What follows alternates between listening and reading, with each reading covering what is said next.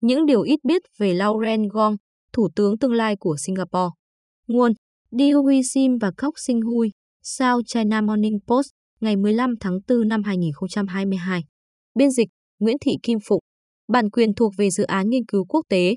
Vậy là cuối cùng cũng có một cái tên.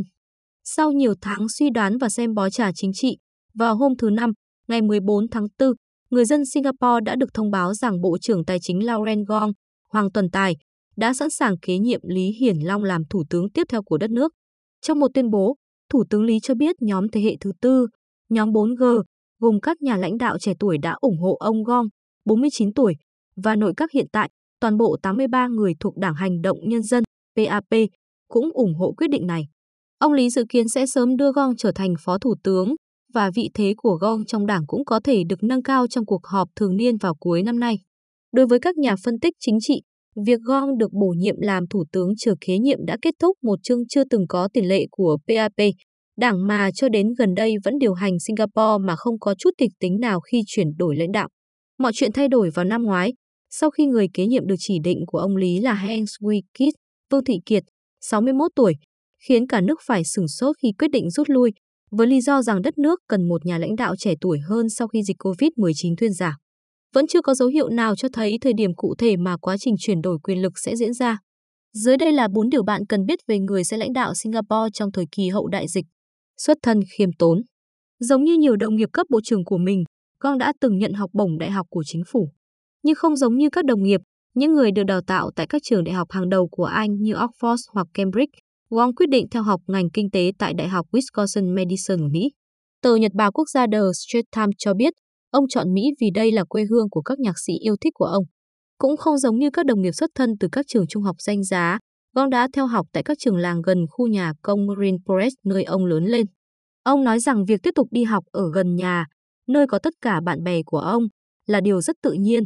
Trong hai tuyên bố riêng vào thứ Năm, Thủ tướng Lý và Gong đều nhấn mạnh rằng quyền lãnh đạo không phải là quyền được thừa kế. Thật vậy, Gong, người sẽ bước sang tuổi 50 vào tháng 12 này, không xuất thân từ một gia đình chính trị, vốn là nền tảng cần thiết cho vai trò lãnh đạo ở phần lớn các nước Đông Nam Á. Cha Gong sinh ra ở Hải Nam, Trung Quốc, chuyển đến Malaysia từ khi còn là một cậu bé, sau đó đến Singapore để làm công việc bán hàng. Mẹ ông sinh ra ở Singapore và là giáo viên tại trường tiểu học mà Gong và anh trai, hiện đang là một kỹ sư hàng không vũ trụ, theo học. Đối với những ai đã xem đoạn video quay cảnh thủ tướng mới gầy đàn guitar điện, đệm theo bài hát phúc kiến kinh điển qua Menti, xuất hiện gần đây trên TikTok, cũng không có gì đáng ngạc nhiên khi biết rằng Gong đã chơi guitar từ khi mới 8 tuổi. Ông đã tận dụng rất tốt kỹ năng âm nhạc của mình trong những năm đại học, khi đi hát rong với anh bạn cùng phòng người Mỹ. Sau này, ông kể lại với The Straits Times rằng mình yêu nhạc rock, blues và soul. Ngoài những điều trên, có rất ít thông tin công khai về đời tư của ông.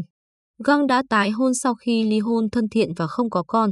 Là một công chức dân sự trước khi bước chân vào chính trường, ông từng đảm nhiệm một số công việc quan trọng nhất trong bộ máy hành chính của đất nước, bao gồm cả chức thư ký riêng trưởng của Thủ tướng Lý Hiển Long từ năm 2005 đến năm 2008. Gong là nhân tố vững chắc trong chính quyền của ông Lý từ thập niên 2010, giữ chức Bộ trưởng Bộ Văn hóa, Cộng đồng và Thanh niên, tiếp đến là chức Bộ trưởng Bộ Phát triển Quốc gia trong giai đoạn năm 2012 đến 2020. Sau cuộc bầu cử năm 2020, được tổ chức trong bối cảnh đại dịch, ông Lý đã bổ nhiệm Gong làm Bộ trưởng Giáo dục. Sau đó, khi Heng quyết định từ chức vào năm ngoái, vị trí Bộ trưởng Tài chính của Heng đã được trao cho Gong. Lý Hiển Long và người tiền nhiệm Gâu Chốc Tong, Ngô Tắc Đống, đều từng là Bộ trưởng Tài chính trước khi đảm nhận vị trí Thủ tướng. Các nhà quan sát cho rằng Ngon đã thực sự thành công với vai trò là một đồng chủ tịch của lực lượng đặc nhiệm COVID-19 của Singapore. Theo giới quan sát, khi đối mặt với làn sóng chỉ trích vì chính phủ đã thắt chặt rồi lại nới lỏng các hạn chế nhằm đối phó với những đợt tăng lây nhiễm, nhưng lại không thông báo sớm, thái độ bình tĩnh đã giúp Con giành được sự ủng hộ, ngay cả trong số những người trước đây từng đánh giá ông thấp hơn các ứng viên khác cho chức thủ tướng. Evin Ong, giáo sư trợ lý tại khoa khoa học chính trị của Đại học Quốc gia Singapore, NEUS, cho biết Wong cũng đã đề cập với người dân Singapore về các vấn đề gây tranh cãi như chủng tộc và nhìn chung đã làm rất tốt.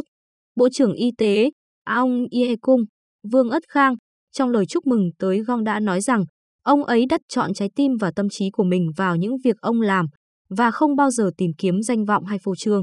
Sẽ không có thay đổi lớn nào về chính sách đối ngoại. Các nhà phân tích tin rằng Wang có lẽ sẽ không gây sóng gió và không đi chệch hướng nhiều so với các nhà lãnh đạo trong quá khứ, và đánh giá tương tự cũng được áp dụng đối với mặt trận ngoại giao.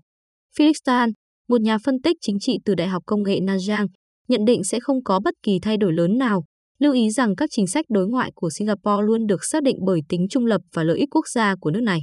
Trong quá khứ, Bộ trưởng Tài chính đã thường xuyên làm việc với các quan chức hàng đầu ở Trung Quốc và Mỹ. Ông cũng từng là người phụ trách thành phố sinh thái Thiên Tân Trung Quốc Singapore, một trong ba dự án quan trọng giữa hai chính phủ nhằm gắn kết quan hệ giữa hai nước. Với tư cách đó, ông đã có nhiều cuộc trao đổi với các nhà lãnh đạo Trung Quốc ở Bắc Kinh và Thiên Tân. Gong hiện còn là đồng chủ tịch Hội đồng Hợp tác Toàn diện Singapore Thượng Hải. Yeo Vinh Tan, một nhà quan sát chính trị và giảng viên ngành luật lâu năm tại Đại học Quản lý Singapore, cho biết các nhà lãnh đạo Singapore sẽ tiếp tục can dự chặt chẽ với Trung Quốc, ngay cả khi nước này ngày càng trở nên quyết đoán hơn trong việc bảo vệ lợi ích của mình trong những năm gần đây. Hiện trạng này khó có thể thay đổi dù quá trình chuyển giao quyền lực sắp diễn ra, ông nói. Ông dự kiến Gong sẽ đến thăm Trung Quốc khi đại lục mở cửa trở lại và sẽ có các chuyến đi hàng năm khi ông chính thức đảm nhận vai trò thủ tướng, một thông lệ được bắt đầu bởi những người tiền nhiệm của ông. Theo tôi, Trung Quốc không phân biệt các nhà lãnh đạo 4G theo kiểu họ muốn ai lên kế nhiệm thủ tướng lý hơn.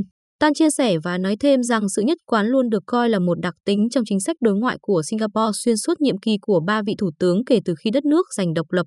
Nhưng trong Gia Ian, một giáo sư khoa học chính trị tại NUS, tin rằng vẫn còn phải chờ xem liệu Gong có khả năng đưa đất nước vượt qua thời kỳ hỗn loạn hay không. Nếu thế giới đang ở vào thời điểm nhiều căng thẳng và dễ thay đổi, thì câu hỏi còn bỏ ngỏ là liệu ai sẽ có đường đi nước bước tốt hơn, hay ai sẽ có thể phản ứng nhanh và nắm bắt các cơ hội, ông nói. Xây dựng đội hình hạng A, Evin Ong của NEOS cho rằng Bộ trưởng Y tế Ong Ye Kung và Bộ trưởng Giáo dục Chan Chun Sinh, Trần Trấn Thanh, những người từng được coi là các ứng viên hàng đầu cho chiếc ghế thủ tướng, nhiều khả năng sẽ là những ứng viên nặng ký trong đội hình nội các của Gong. Ông cũng nhận định, thủ tướng mới sẽ không loại trừ khả năng bổ nhiệm ngựa ô từ nhóm các chính trị gia trẻ tuổi. Đó có thể là một phụ nữ hoặc một nhân vật xuất thân từ nhóm dân tộc thiểu số. Yeo Jing Tan cũng kỳ vọng Ong và Chan sẽ nằm trong số các bộ trưởng hàng đầu của Gong, nói rằng động thái này sẽ duy trì sự gắn kết và thống nhất trong nội các, đảng và nhóm 4G. Hôm thứ Năm, Thủ tướng Lee đã nói rằng Gong có sự ủng hộ áp đảo từ nhóm 4G, điều mà Felix Tan cho là quan trọng. Ông nói, Gong cần phải xây dựng một đội ngũ tôn trọng các quyết định và ủng hộ các chính sách của ông, một đội ngũ bao gồm các bộ trưởng có khả năng củng cố vị trí nhà lãnh đạo quốc gia của ông. Cả ông và Chan, cùng các nhà lập pháp PAP khác, đã gửi lời chúc mừng đến Gong. Đặc biệt, ông đã mô tả bước tiến này là một kết quả tốt đẹp và nói sẽ nỗ lực hết mình để hỗ trợ ông ấy. Cải tổ nội các, sau đó là bầu cử. Bước đi tiếp theo sẽ là một cuộc cải tổ nội các. Giảng viên luật Yêu Dinh Tan đánh giá gần như chắc chắn Gong sẽ được bổ nhiệm làm phó thủ tướng, tiếp quản vị trí của Heng Swee Cuối năm nay, PAP cũng sẽ tổ chức một cuộc bầu cử ban chấp hành trung ương, trong đó các thành viên chủ chốt của đảng sẽ được các cán bộ bầu vào vòng trong. Trong kỳ bầu cử gần nhất, Heng đã được nâng lên vị trí phó tổng bí thư thứ nhất, còn Chan Chun Sing trở thành phó tổng bí thư thứ hai. Các vị trí được trao cho Gong và những người đồng cấp trong năm nay sẽ tiết lộ ai có khả năng trở thành cấp phó của Gong khi ông đảm nhận chức thủ tướng. Cuộc tổng tuyển cử tiếp theo sẽ không diễn ra cho đến năm 2025 và các nhà phân tích cho biết họ không mong đợi sẽ diễn ra một cuộc bầu cử sớm. Hiện tại, điều cấp thiết là phải biến Gong trở thành tâm điểm để tập hợp người dân Singapore, Tan nói. Thời gian là điều cốt yếu để biến Gong trở thành bộ mặt của đảng và của chính phủ và để ông thoát khỏi cái bóng của Thủ tướng Lý. Felix Tan nhận xét, trước mắt Gong sẽ phải đối mặt với một số thách thức trong việc tăng cường sự ủng hộ của các công dân trẻ tuổi. PAP đã nắm đa số trong quốc hội kể từ cuối những năm 1960. Tỷ lệ ủng hộ trên toàn quốc giảm xuống còn 61,2% tổng số phiếu bầu trong cuộc bầu cử năm 2020, được coi là một trong những thành tích kém cỏi của PAP. Đảng Công nhân đối lập đã tiến xa hơn trong cuộc bầu cử đó, dù gần đây họ đang bị bủa vây bởi một vụ bê bối nội bộ. Trong tương lai, Gong sẽ cần phải xây dựng thương hiệu lãnh đạo của riêng mình và tìm ra một điểm thu hút độc đáo mà người Singapore có thể thoải mái chấp nhận và ủng hộ, Felix Tan nói.